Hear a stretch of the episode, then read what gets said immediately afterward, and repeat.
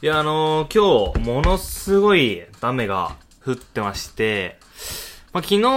まではだいぶ暑くて、まあ、今日の午前中も非常に暑かったんですけど、こう、急激に、まあ、気温が変わると非常に生活がしづらいなというところで、いつもでしたら、あの、私、クーラーを、あの、一日中つけて過ごしてるんですよ。もう毎日その30度超えてるので、もうクーラーつけないと、その在宅での仕事もなかなかできないなというところで、まあ基本的に一日中クーラーつけてるんですけど、まああの一人暮らしですと、やっぱりそのクーラーつけっぱなしにするとやっぱすごい電気代がかかるので、なんかどうにかこうにか、そのクーラーをつけないで、その量というか、涼し、涼しさを取ろうかっていうのを日頃考えてまして、で、そのね、あの、最近行き着いた結論が、あの、アイスを食べるっていうことなんですよ。そう、アイスなんですけど、あの、たあの、私アイスすごい好きで、ちょっと前とかのトークでも、なんかハーゲンダッツのトークをしたんですけど、そのアイスを、そのね、暑い時食べて、その量を取ろうって考えて、で、私好きなアイスがあって、あの、白熊っていうアイスが好きなんですよ。なんかコンビニとかで意外とね、あれ高いんですよ。300円ぐらいするのかななんか練乳とかき氷、あとなんかそう、フルーツとかが入ってるアイスで、まあそれがすごい美味しいんですけど、まあ暑いたびに食べるわけにもいかないので高いので。なんであの、最近編み出したのがあの、チューペット。あの、チューペットと言ったらわかります？この棒状のアイスで、上と下二つに分かれてるようなアイスで、あれをね、最近食べてるんですよ。なんかすごい安くって、10本入りで、もう100円いかないぐらい。なんで、もうあれ買って暑い時に食べてるっていう風にやってて、ただあれって基本的にね、あの、こう二つに分けて食べるもんなので、こう、初めて、丸々一本一人で食べたんですよね。そんだけもう自分姉がいるので、こう、昔幼い頃はこう、姉と二つに分けて食べてたんですけど、まあ、初めて丸々一本食べて困ったことがあって、このチューペットって上と下で分かれてて、真ん中がこうくぼんでるんですね、ちょっと。なんで、こう、上半分食べたら、下半分のそのアイスが上に上がってこないんですよ、ぐっとしても。なんで私はもうちょっとどうにかこうにか溶かして、その下半分のチューペットを。で、溶かして、それをもう無理やり上にぐっと引っ張って食べてたんですけど、なんか落ち着いて考えたら、あの半分に切ればいいじゃんっていうことに気づいて。要はその上半分食べたら、ハサミでちょぎって切って、その状態で下半分食べればよかったなっていうのにもう、ここすんのも一袋開けたくらいで気づいて。なんか、そういうなんか、盲点だなーっていうお話でした。はい、というわけで はい、というわけで本日も始めていきましょう。はい、新ラジ、はい、深夜テンションでダラダラ話す12分間、今宵もよろしくお願いします。えー、新ラジメインパーソナリティのケンちゃんです。今宵もどうぞ。えー、あのー、ですね、まあ、ここまで聞いてくださってたら、もしかしたらわかるかもしれないんですけど、あの、新ラジっていうのはですね、あの、二人でやってるラジオなんですが、あの、今日、MJ いないんですよ。いや、そうなんですよ。あの、今日、本当は MJ と私、ケンちゃんっていう二人でやってるんですけど、今日は MJ がいなくて、で、まあ、なんでいないかっていうと、なんか別にあの体調不良ですとか、あの MJ が長期旅行行ってるとか、まあ、なんかコロナを患ったとかそういうお話ではなく、あの単純に MJ と私の収録の日程が合わなくてですね、あの、私が今日一人で撮ってるって言った次第なんですね。で、私たちのラジオって、あの、基本的には撮りためでやってるんですよ。だいたいなんか週、どんくらいですかね、3日ぐらいに撮ってて、で、一回撮るたびにこう、3本ぐらいまとめて撮ることが多いので、こう1日2日予定合わなくても、まあ、その収録取りだめ分を、まあ、上げていけるような収録はしてたんですけど、とうとうあの今日、もうその取りだめでも間に合わないようになってしまって、で、もともと決めてたんですよ。多分そのね、お互い今リモートなので、その収録の取りだめでも間に合わない日が来るだろうと。そうなった場合は、どっちかが、あの、一人語りをして、お茶も濁そうと っていう風になってたんですよ。で、ちょっと私、まあ、MJ に連絡して、今焼いてるんだけど撮るかって言ったらちょっと反応がないので、なのでもう残念ながら、今日は MJ は不在なので、私一人のトークでございます。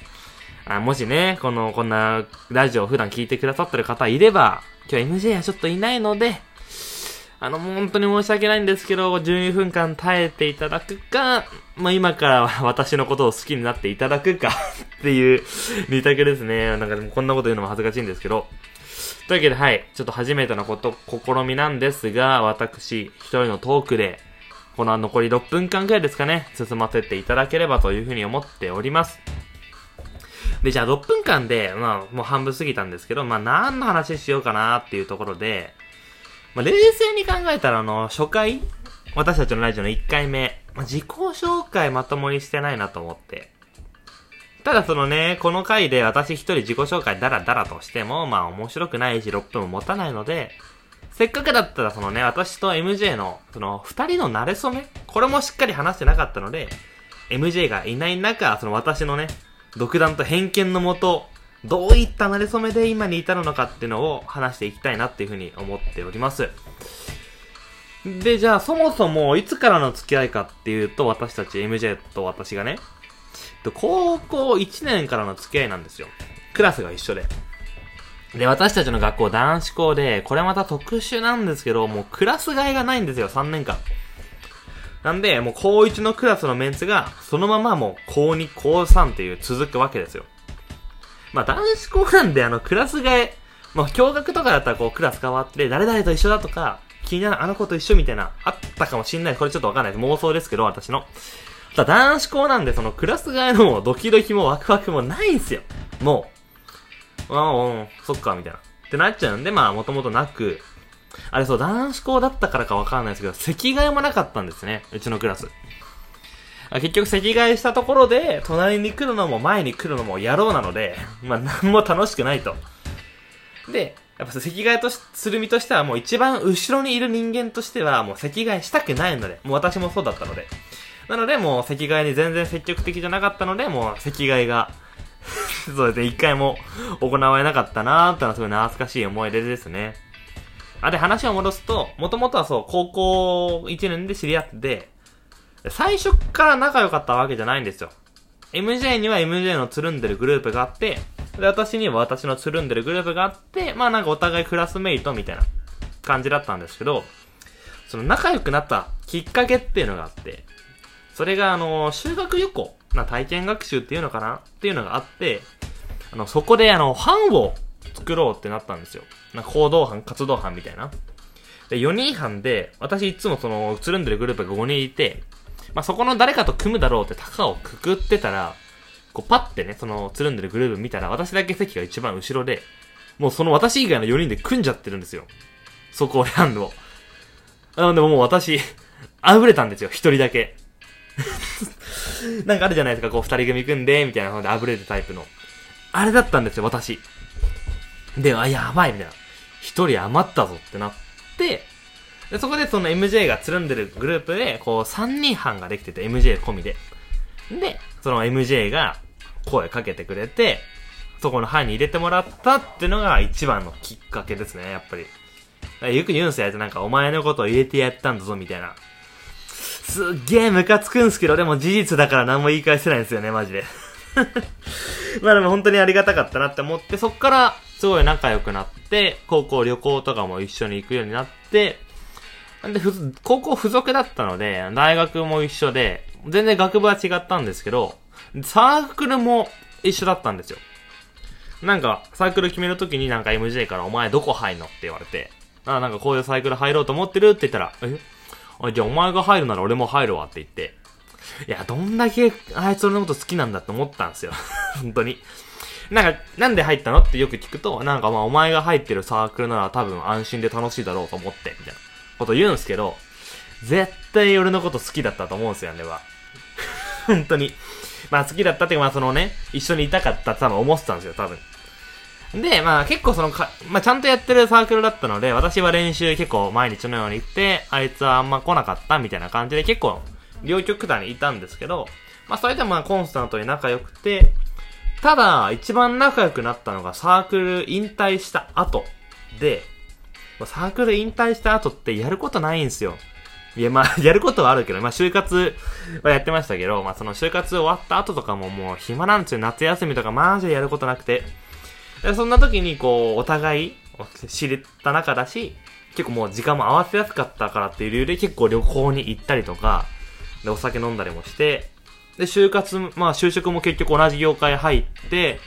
やっぱそこで日程とか時間を合わせやすく、で、同じアイドル、日向坂を好きになってっていった中で結構どんどんどんどん深まっていったのかなーっていう次第ですね。で、なんか、ふとしたきっかけで、なんか二人でやろうぜってなって、で私ラジオが好きだったんで、ラジオやろうぜって言って、この新ラジが始まったっていう経緯がありますね。なんで、そう考えるともう10年くらいの付き合いになるんですかね、やっぱり。なんでね、まあ、感謝はしてますけど、まあね、面と向かって言うとすごいムカつくんで、まあ 私の心の中に留めておこうかなと思ってます。はい、というわけでね、なんか二人の、二人の思い出っていうか、まあ、なりそめをね、つらつらと話してたらもう結構なお時間になって参りましたと。いやー、一人でラジオするの厳しいね、やっぱり。いや、なんか一人でラジオトークしてる方いらっしゃるじゃないですか、やっぱり。尊敬しますね、本当に。もう本当に心の底から今尊敬してます。やっぱなんかこう MJ がボケて私が突っ込むっていう形のラジオなんで、なんかこうね、私一人でボケたりとか笑ったりとかしてるってのが結構大変だったなやっぱり。なんでね、まあ明日からはまあどうにかまた MJ と時間を合わせて二人の新ラジオを、えー、お送りしていければというふうに考えております。えー、ここまで本当に聞いてくれてありがとうございます。私のね、このつまんない一人語りをね、聞いてくださって。もしちょっとでもね、ケンちゃんよかったよって思ってくださったらメッセージでも、リアクションでもください。それでは本日はここまで。マスターお会計。じゃあね。